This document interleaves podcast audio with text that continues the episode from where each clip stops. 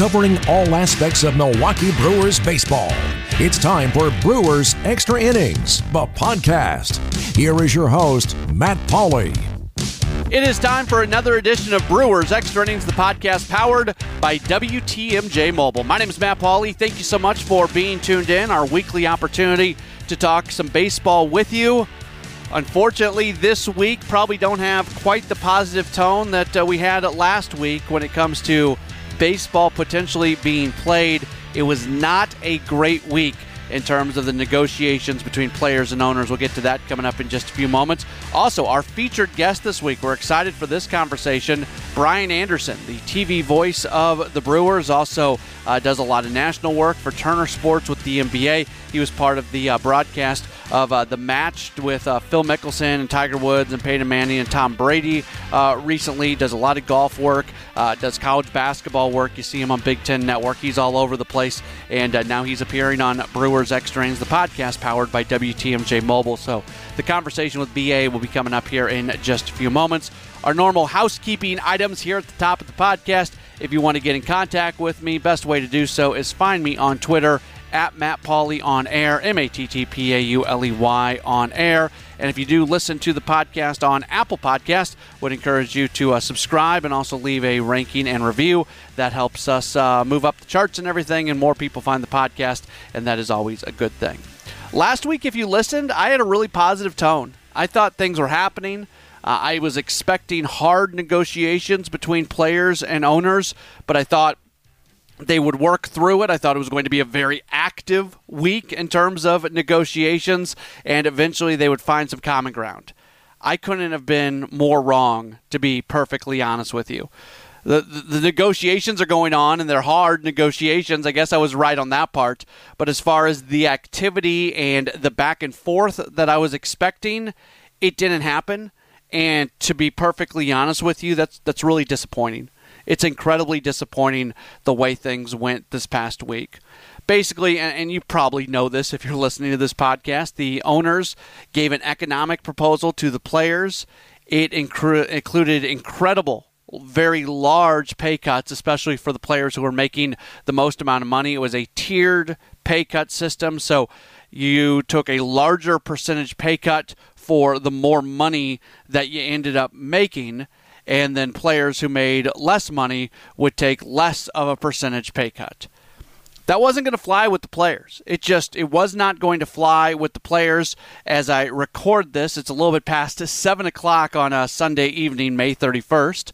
As I record this, there has been no official response from the Major League Baseball players back to the owners the different national writers out there have reported that when there is a response, it's really not going to be a response. It's more just going to be a proposal from the players, and they're not even going to really acknowledge the things that were in the first economic proposal.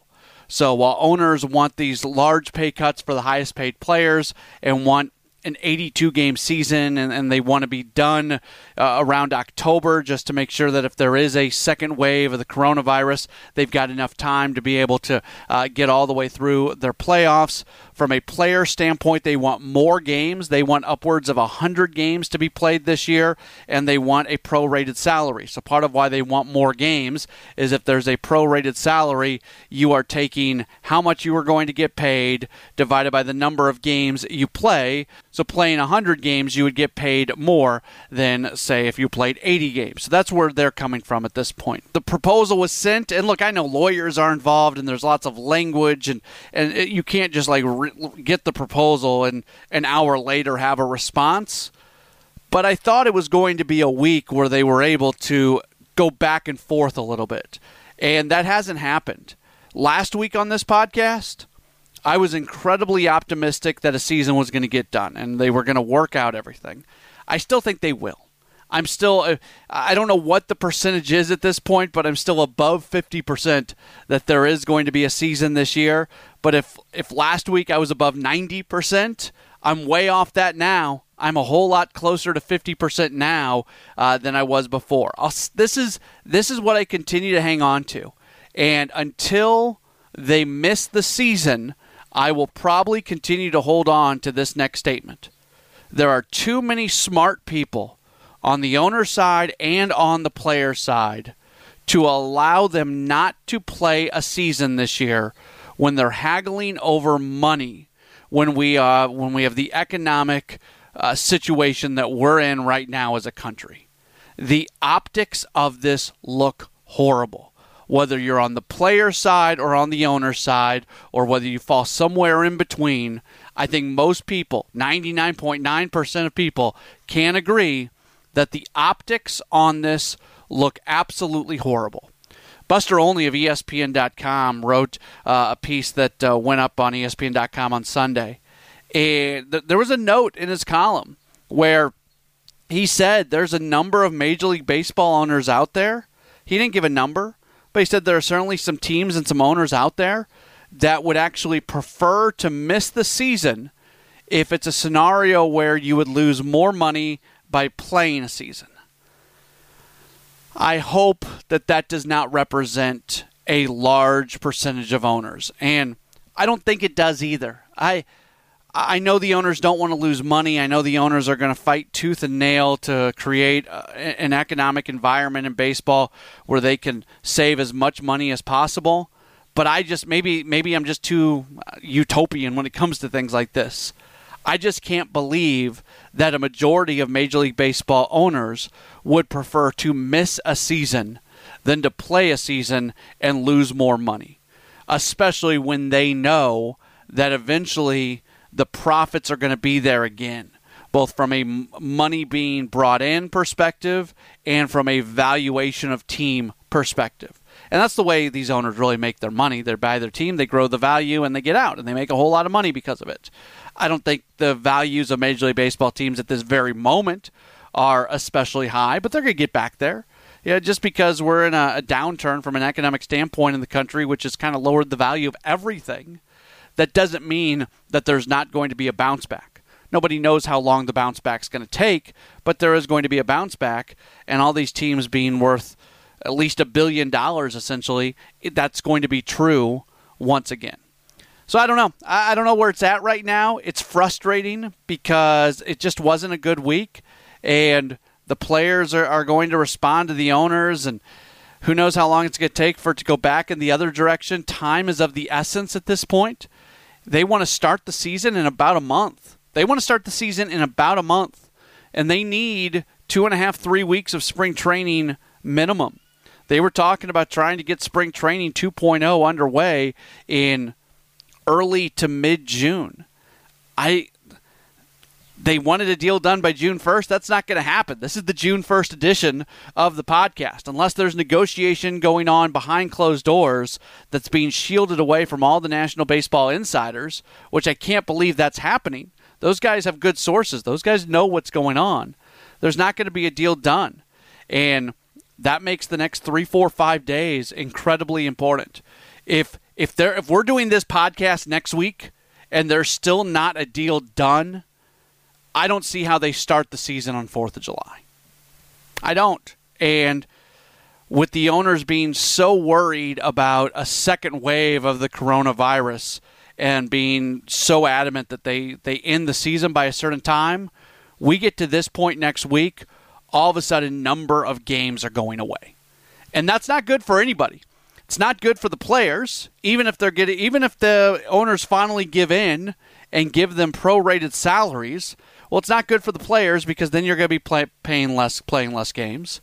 It's not good for the teams when it comes to TV revenue and everything. It's not good for the fans. Less baseball is not good. Uh, the NBA and the NHL are looking at starting their restarting their seasons in late July, and the NHL already has their framework done. The NBA is going to vote on something this week. There's still a number of proposals on the table.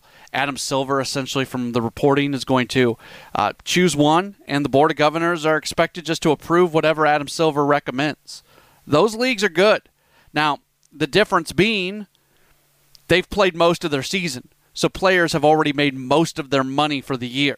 So they don't have that to fight over where baseball players haven't made any of their money. Well, they've made some of it. They made in that agreement back in March they they got a little bit of money uh, to that they would just get whether there was going to be a season or not. But they haven't gotten most of their money. That's the point that I'm trying to make. The, although the other side of it is, if hockey would have canceled their season, if NBA would have canceled their season, you would have got it. You would have understood because there's there's just not as much runway for for those leagues as because they've got another season to start next year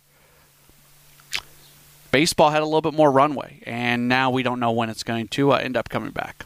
All right, as mentioned, uh, we've got a uh, very special featured guest on the podcast this week. He is the television play by play voice of the Brewers on Fox Sports Wisconsin.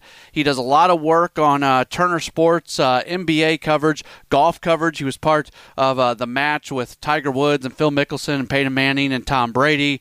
does college basketball as well. You see him on Big Ten Network. I mean, this guy is everywhere everywhere. He's one of the top national broadcasters in the country, and we're lucky enough to also have him as the uh, television play by play voice of the Brewers in terms of his local work. He is Brian Anderson. BA, thanks so much for uh, taking some time coming on the podcast. How are you? I'm doing great. Good to be with you, man. How's life? It's, the Pauley household. Yeah, it's different. Uh, I have a I have a 14 month old daughter, so I am I'm seeing oh. her a lot, which is fantastic. That's been of everything. The silver lining of everything is being able to have dinner with the family and spend time with my daughter. So uh, trust me, I'd rather there be baseball right now, but that's certainly mm-hmm. uh, the positive. How about for you? Is that uh, I got to think in your career, you probably haven't been as home as much now as you've ever been before. Yeah, I mean, it does go back to when my daughter was uh, a toddler, and uh, I remember my wife and I were kind of on on opposite schedules. She was a school teacher, and I worked at night. I worked games, so uh, forming those bonds that were never broken with my daughter back then because I was with her all day. We really couldn't afford uh, daycare, um, so she taught all day, my wife, and then I took care of our daughter, and then she'd come home three or four o'clock, or I'd take my daughter to her school, and I, we would kind of hand off like ships passing in the night.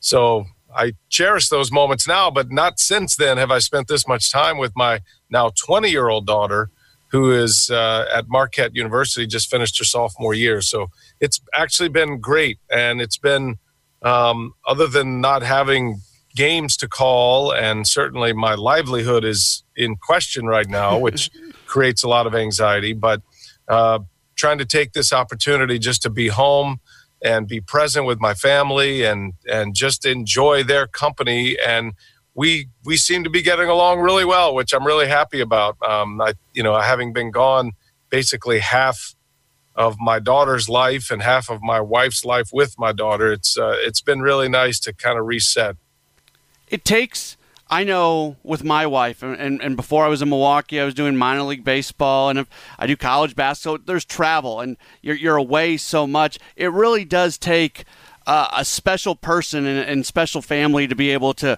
handle and support the things that, that you do, doesn't it? It does, and I wouldn't be able to do it without my wife, of course. I mean, not only in the beginning, um, you know, she was supportive and she was the one who kept encouraging and knowing that this was a dream of mine and something I wanted to pursue. But, you know, more realistically, she had the job that we could count on. She she was a school teacher and very good at her job. She was always one of the most requested teachers uh, in her school each year in Texas. Back in those days, you could request the teachers, and she, her list was always high. She was teacher of the year, and uh, she had the steady job with health benefits, and um, that really helped me be able to piecemeal work together and go find different broadcasting jobs. I mean, and, and it wasn't just like a small window either. We we we existed that way for five or six years before I started getting any traction and started making any real income uh, doing this job. So uh, it was a long battle, and I, am thankful for her every day. And uh, every time I get a paycheck uh, twice a month, I'm grateful for that and uh, glad that we're able to pay our mortgage and pay for all the things that sometimes were in question back in those days uh, when I was a minor league broadcaster. So yes, I'm I'm very appreciative of her and she's always been the support system in our family let's go back to when everything got started because you're very involved in the NBA and you're very involved in college basketball. And those are the things that got impacted first when the Rudy Gobert situation went down and then college basketball conference tournaments start getting canceled and then eventually the NCAA basketball tournament get canceled. What was it like for you at that period seeing those things that you're so connected to all of a sudden just just be gone? Well, at first it was a little scary, and I was um, I was at the Big Ten tournament, ready to call a game. Actually, we were on the floor. Michigan and Rutgers were in their layup lines, and uh, we were ready to go. We we we were on the air actually. Um, so Andy Katz uh, started the show, and they were coming to us, and then uh, we were told that the game was going to be canceled. This is March 11th. I had just done an NBA game the night before in San Antonio, uh, NBA on TNT game in front of a full house, and uh, there were some safety protocols in place, but it, it, it still was somewhat normal. And then I just uh, I drove home. The Big Ten tournament was in Indianapolis. I rented a car. I drove home. It was about a five hour drive. I just took that time to reflect and just you know I you knew it was going to be a while. If the leagues were shutting down, this was going to this was not going to be a quick fix by any stretch. Um, so then I just started kind of coming up with a list of things that I could do, how I could serve, where I could serve, and make an impact on people. And, um, you know, I was a little selfish. I'm not going to lie. It, it, was a little, uh, I was a little concerned and had some anxiety and wondering, well, you know, this is, I, I make my living calling sporting events. And if there are no sporting events, how am I going to make my living? You know, so I'm doing the math and let's see how much do I have in savings to pay my mortgage and I mean, I'm no different than anybody else. Uh, but at the same time, you know, I have been fortunate to work with two companies like the Brewers and and like uh, Turner Sports and Warner Media that you know they've maintained our level of salary for now. Uh, the Brewers have uh, taken a little bit off. We've taken a deduction in our salary, and that's understandable. But for the most part, we're still employed and waiting for games to return. But after a little while in that on that drive, man, I just decided just you know take the the selfish away and put the service in, and whatever happens happens, and we'll make do, and we'll stick together as a family. And but at, at this point, in that point, at that moment, just try to serve people as best I can, uh, and that showed up in a lot of ways, and you know a lot of interviews and a lot of tape critiquing and the business that I'm interested in, and then uh, you know making donations uh, to certain groups that I believe in, like Feeding America. Um, so those are those are the things that we decided to do, and that's it's actually been really good mm-hmm. because mm-hmm. it's kept me busy every day, and I, have uh, I've enjoyed that part of it. I wasn't expecting to go down this path, but I, I find it really interesting when you're when you're sitting there thinking, "What can I do to help others?" and the world around us is changing. Is it? Are you are you forcing yourself? I do do things pop into your mind that are that are more personal, more selfish, and you're saying no, no, no, no, no. I gotta I gotta focus on others, or is it just something that kind of comes natural to you? Well, I think it's a new. It's a habit now. I mean, it used to not be that way for me. I mean, especially back in the early years when I was grinding away. I mean, my faith has a lot to do with it. I didn't really come to the faith till I was in my mid twenties. Um, so that is definitely a, a, starting place and an anchor piece for me. But I do believe it becomes a habit. And the more every selfish thought, if you replace that with a thought of serving and gratitude, uh, then it does get easier. And then you almost feed off of it. And I really enjoy uh, being in a position to help people, um, not just with financial contributions, which we've made a lot, but also just you know in my in my field in broadcasting i just decided to listen to tapes and critique tapes and help young broadcasters who are going to be facing a really tough job market an impossible job market. But at least in this time they can start working on their craft and calling video games uh, whatever they can call right now. But uh, i've taken a deep dive and i've probably done i don't know five or six demo links a week and I've kept a schedule, you know, like literally put it in a schedule. Time I would never have to spend on uh, on listening to so many tapes. I've done that or so many demos now. So I've been a, uh, making appearances at different universities and their broadcasting schools or their journalism schools, uh, Zoom conferences, Zoom lectures. So I've probably done I don't know six or seven of those, and then you know every broadcaster, a young announcer, typically wanting to start up a podcast. And so I, I feel like I've done a podcast a day for the last month, uh, including this one. And I enjoy doing that. And I want, you know, if, if they're uh, hungry for content and feel like I can add to that, then I'm happy to do that. Yeah, I, I see you on social media and I see you doing something new every day. I felt bad when I asked you to, to do this because I do see you doing stuff uh, all the time. No, but... I'm happy to do it for you, man. Anytime. I, I'm always happy to to do whatever you want, Matt. You know that. I appreciate that. Uh, the the minor leagues, you came up in the minor leagues. It's such an important thing for for growth of broadcasters, growth of baseball broadcasters. It's not official, but I think we can all see there's not going to be a minor league season this year. Right. How, how uh, I, I think about my 10 years in the minor leagues and I go, what, how would have I felt if I lost a year and I would have been devastated? How bad do you mm-hmm. feel for the, all those broadcasters across the country who don't have baseball to call this summer? Yeah, you, you, I do. It crushes me, man. It consumes me, honestly. I, you know, like the minor league broadcasters and the crew, our crew. So, camera operators, our, our audio people, our you know everybody involved in the freelance community those are the people that i'm most concerned about it's not that i'm not concerned about people losing their jobs and going hungry i am but this is what i know and i've lived and i know that feeling i i, I made it through an nba lockout when i was a freelancer in 1999 i know exactly what that feels like to have your income stopped and have no possibility of doing anything else. It's you know one of the reasons I went into like a different industry back in those days in the late '90s. Uh, thank goodness the NBA lockout only lasted three months, but we didn't know each day. We weren't sure if the whole season was going to be canceled.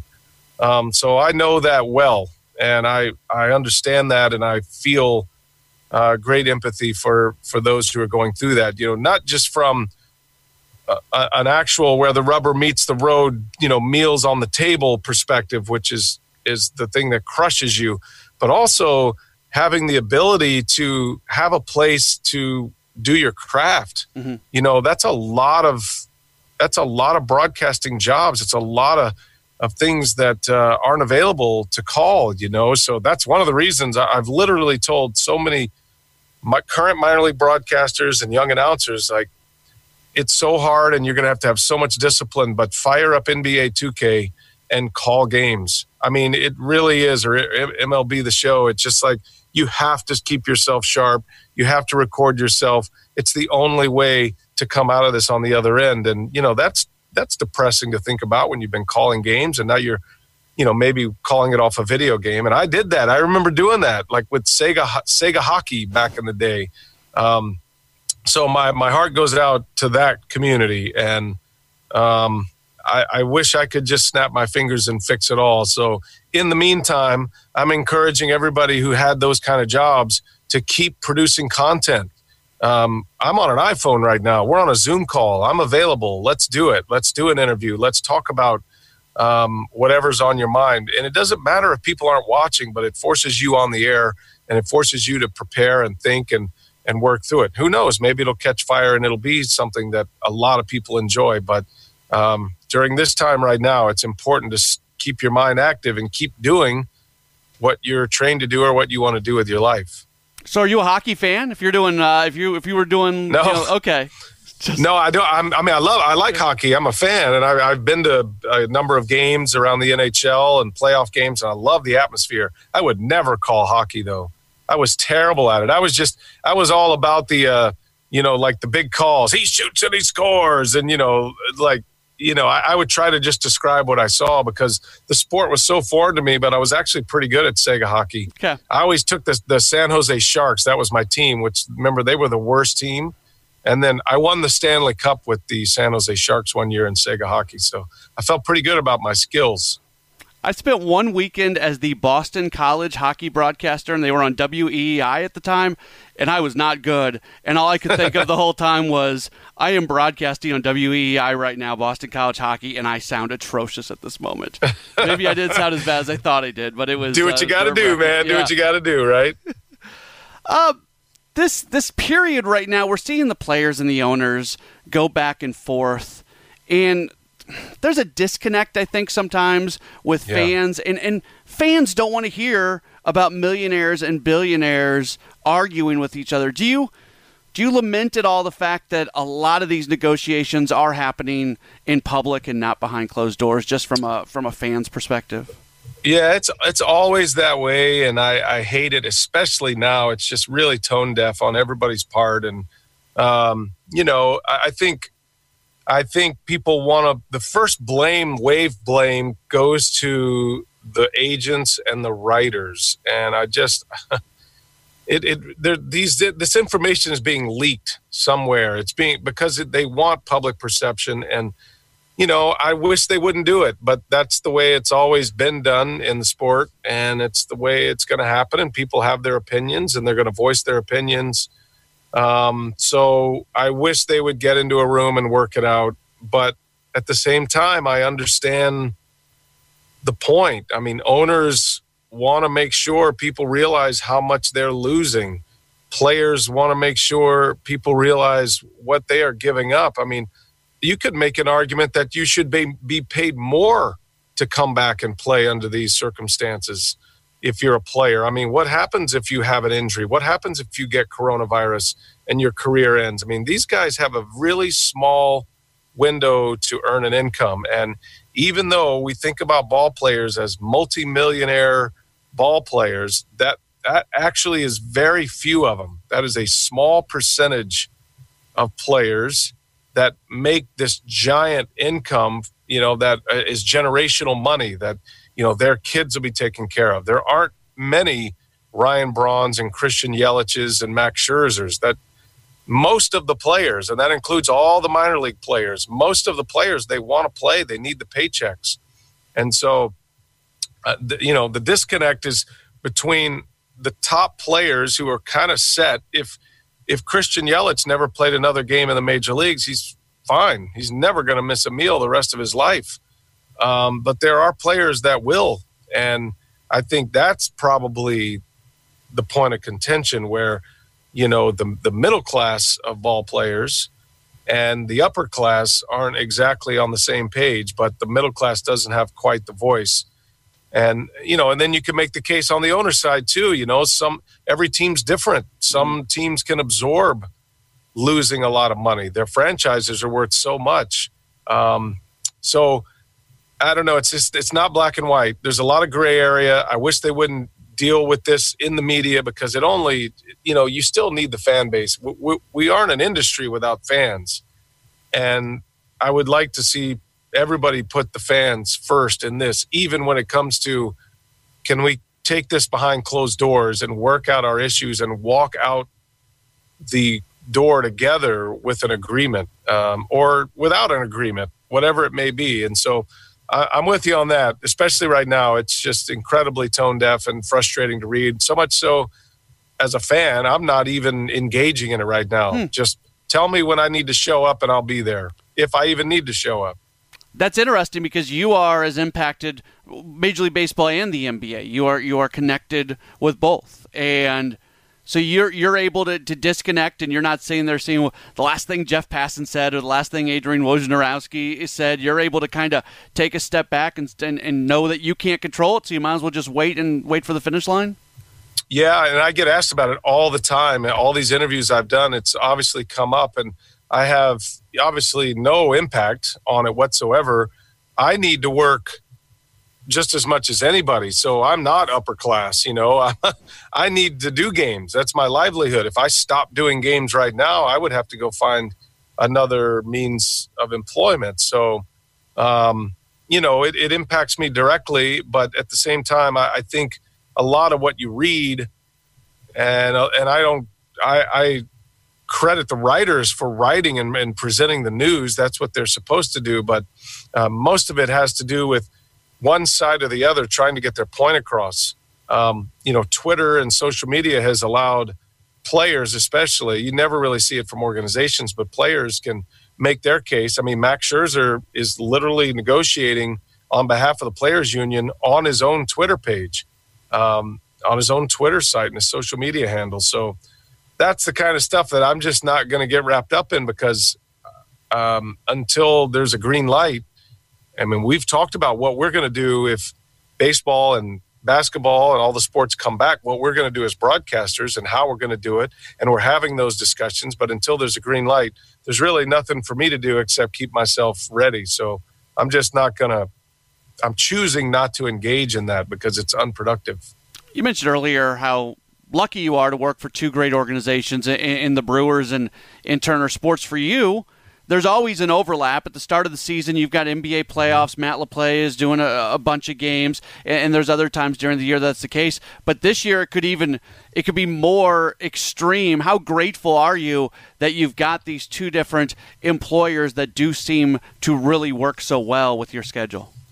Yeah, I am lucky, and I'm uh, I feel really fortunate about that. And it and it wasn't always that way, you know. When um, it, it was a little tense at at a few points in my career, but ultimately we, you know, I think the the perspective for me was, or about me from the Brewers' perspective, was that I was using this as a springboard to another job, another location, and and I didn't necessarily realize that at first. You know, it all makes sense now, but when when I got here, uh, Matt Vasgersian had been here five years. He bounced to a the next job, a bigger job, and San Diego, and then ultimately MLB Network. Daron Sutton was here five years, and then he bounced to a, a bigger job in Arizona with the Diamondbacks. And so I didn't really fully comprehend that because when I when I got here, that it was a dream realized for me. Uh, I mean, as it was for Matt, uh, and as it was for Daron, But I, I feel an extreme sense of loyalty uh, to the Brewers, and have always felt that. So then it really just became a communications issue I couldn't understand why, you know, maybe they were going to let me do a few games but not do a full package. And so there was a there was always a little bit of back and forth there. Never got really terrible but it was concerning that uh, you know at one point it was like are you with us? Are you with them? And hmm. my answer was both if can i be with both? Because i'd like to be with both. I'd like to do the national games and then also maintain my connection with the local team, much like Vin Scully did and Jon Miller and in the NBA, Mike Breen and Ian Eagle and Marv Albert for years with the Knicks and NBC. And so there were a lot of examples of broadcasters who did remain very loyal to their team. And I had a lot of conversations with those guys, guys like Tom Brennaman. And I spoke to Vin Scully about that often um, and Jon Miller. So it was important to me to try to forge that kind of relationship. But but once I realized that the major piece to that was me fully communicating that I have no desire to leave. I am not using this as a platform to move somewhere else. I was always I always had this label even in my interview in 2006 prior to me taking the job in 07 even in the interview I was told that they're concerned about me as a flight risk hmm. because my career was kind of on the rise. And I was like, wait a minute, that's not fair. Like, I mean, I want to be here. Make this the place that I that I want to stay. Like loyalty works both ways, right? You've created an opportunity for me. If you do, I want the job. Then it's up to you to create a place for me or, or a culture for me to want to remain in and that's exactly what they've done. I I've had a lot of opportunities to leave and go elsewhere and go to different markets and go back home to Texas where I'm from and I've not done it. I've turned all those jobs down because I like being here and I don't know how many contracts I'm on now. This is probably my fifth one. I've never gotten to the end of a contract. We've always either like renegotiated or or or done an extension, but this is probably the fifth or sixth version of it going back to 2007. So um, that was the, the my, the moral of the story is like uh, the communication piece to that and trying to understand the other side's perspective as opposed to wow well why, why are they why don't they want me doing this? I mean uh, they should be encouraging me. It's good for the ball club. But you know they didn't want to have to go do a search every every other year every two or three years like mm-hmm. they had been doing for a new tv announcer. So once we got that piece handled and you know matt lepay has been great. He's been a huge piece to that, and he loves doing it, and he loves doing the Badgers, and the bat and Wisconsin has been great with him to do that, and I don't know, it's just kind of the way the world's working now, where you know we don't have to be all inclusive with one organization. We can be, but uh, you know, for me, there's other parts of the year that I want to work and do what I do for a living, and everybody's been great to uh, come to an agreement on that, and I hope it continues that way. How much does the fan base play into what you do? Just in the sense that you're not broadcasting in empty stadiums for half the year. You're you're broadcasting for a team that gets really good support. Does that add to what you're doing and, and the gratification in the job? Yeah, you want to be in a place where it matters to people, and you know, baseball in Milwaukee matters to people, and that's fun. I mean, that's definitely that's definitely a bonus, and what makes it so intriguing.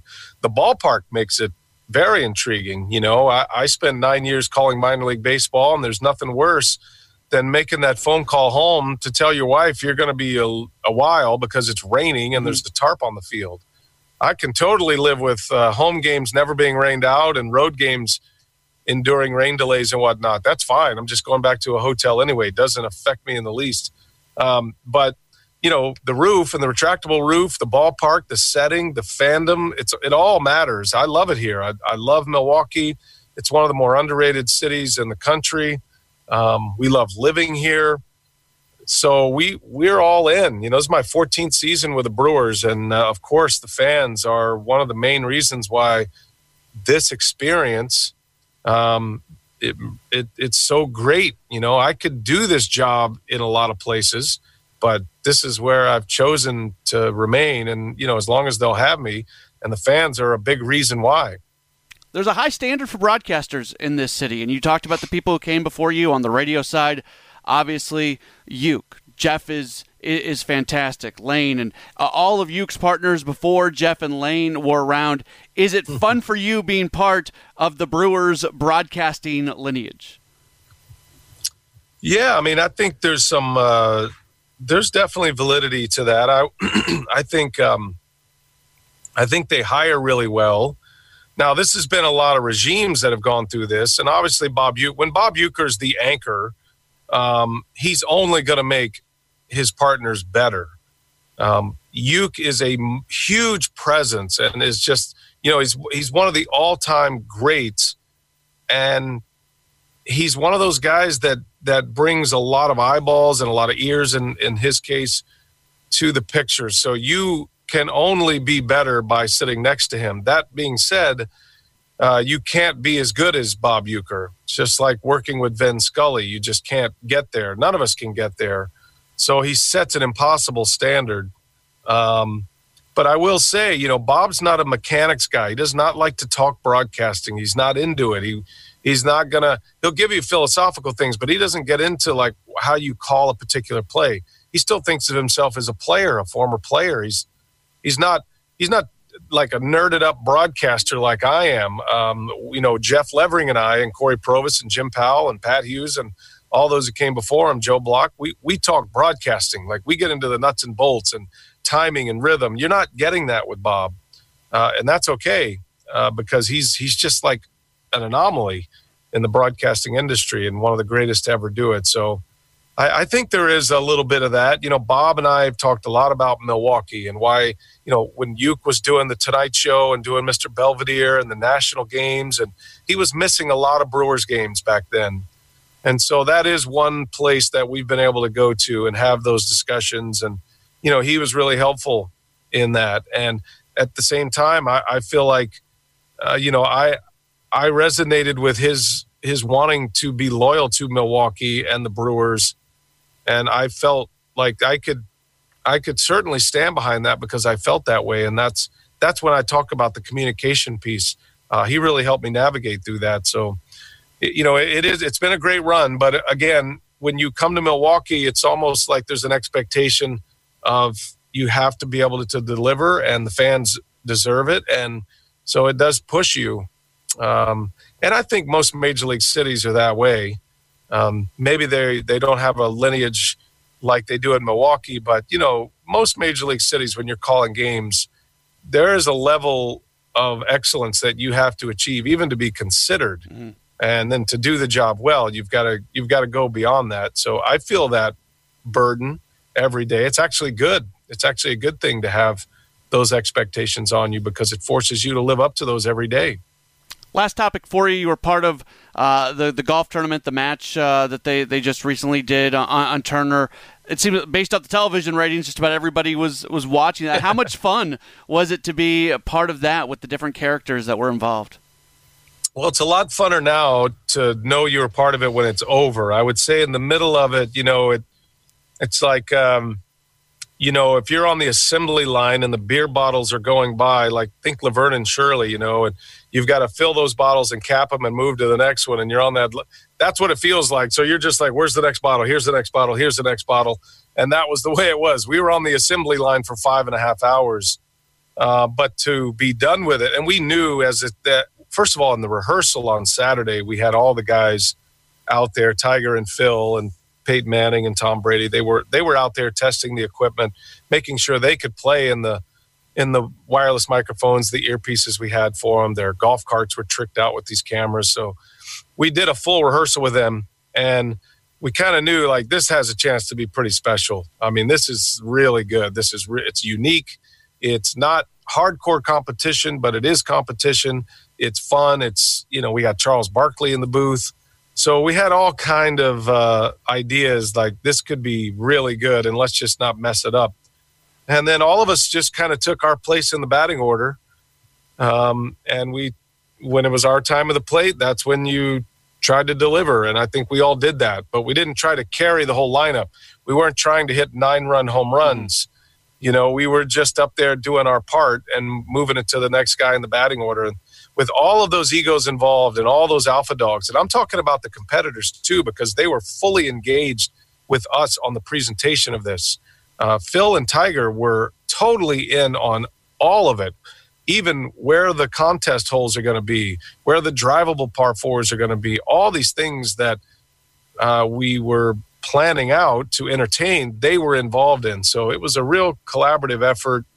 And uh, I'm really proud to be a part of it. Now that it's over with, um, it's it's an honor to know that I was trusted with it, and then um, we raised twenty million dollars in a single afternoon, and that number just keeps getting washed over. I cannot stress what twenty million dollars that would not have existed had we not done that event uh, out there to places like the Red Cross and Feeding America and Chamber of Commerce Foundation. It's just it's a miraculous feat, and I'm so proud uh, to be a part of the group that made that happen. Like there are actual meals in people's hands today because of what happened last Sunday.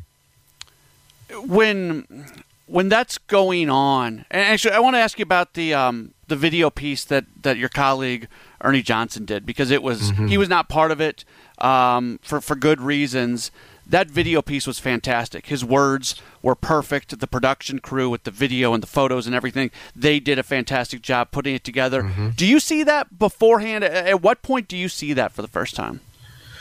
Yeah, I saw it. I mean, and I talked to Ernie too, and you know the the backstory of that is Ernie Ernie did the match. He, he's the face of Turner Sports, so any big event like that, he's going to be a part of, and he couldn't be a part of this one. So that was the reason I was in the chair in the first place uh, because Ernie couldn't be there. Maybe I would have been involved on a different level, but not in in the lead chair on the play by play. So, um, you know, I saw it, and uh, we all saw it because one thing we don't want to do is we don't want to watch that live and get overcome with emotion and then have to pull it together and and uh, talk about it. As a matter of fact, I made the call. They wanted me and Charles to come uh, come back on camera after that and say a few words. And after I saw it on Saturday, I just told the producer, Jeff, who's great, and I just said, Jeff, I know uh, a few words to button this up might be impactful, but I'm not sure I can pull it off. So I would rather that we just go to break.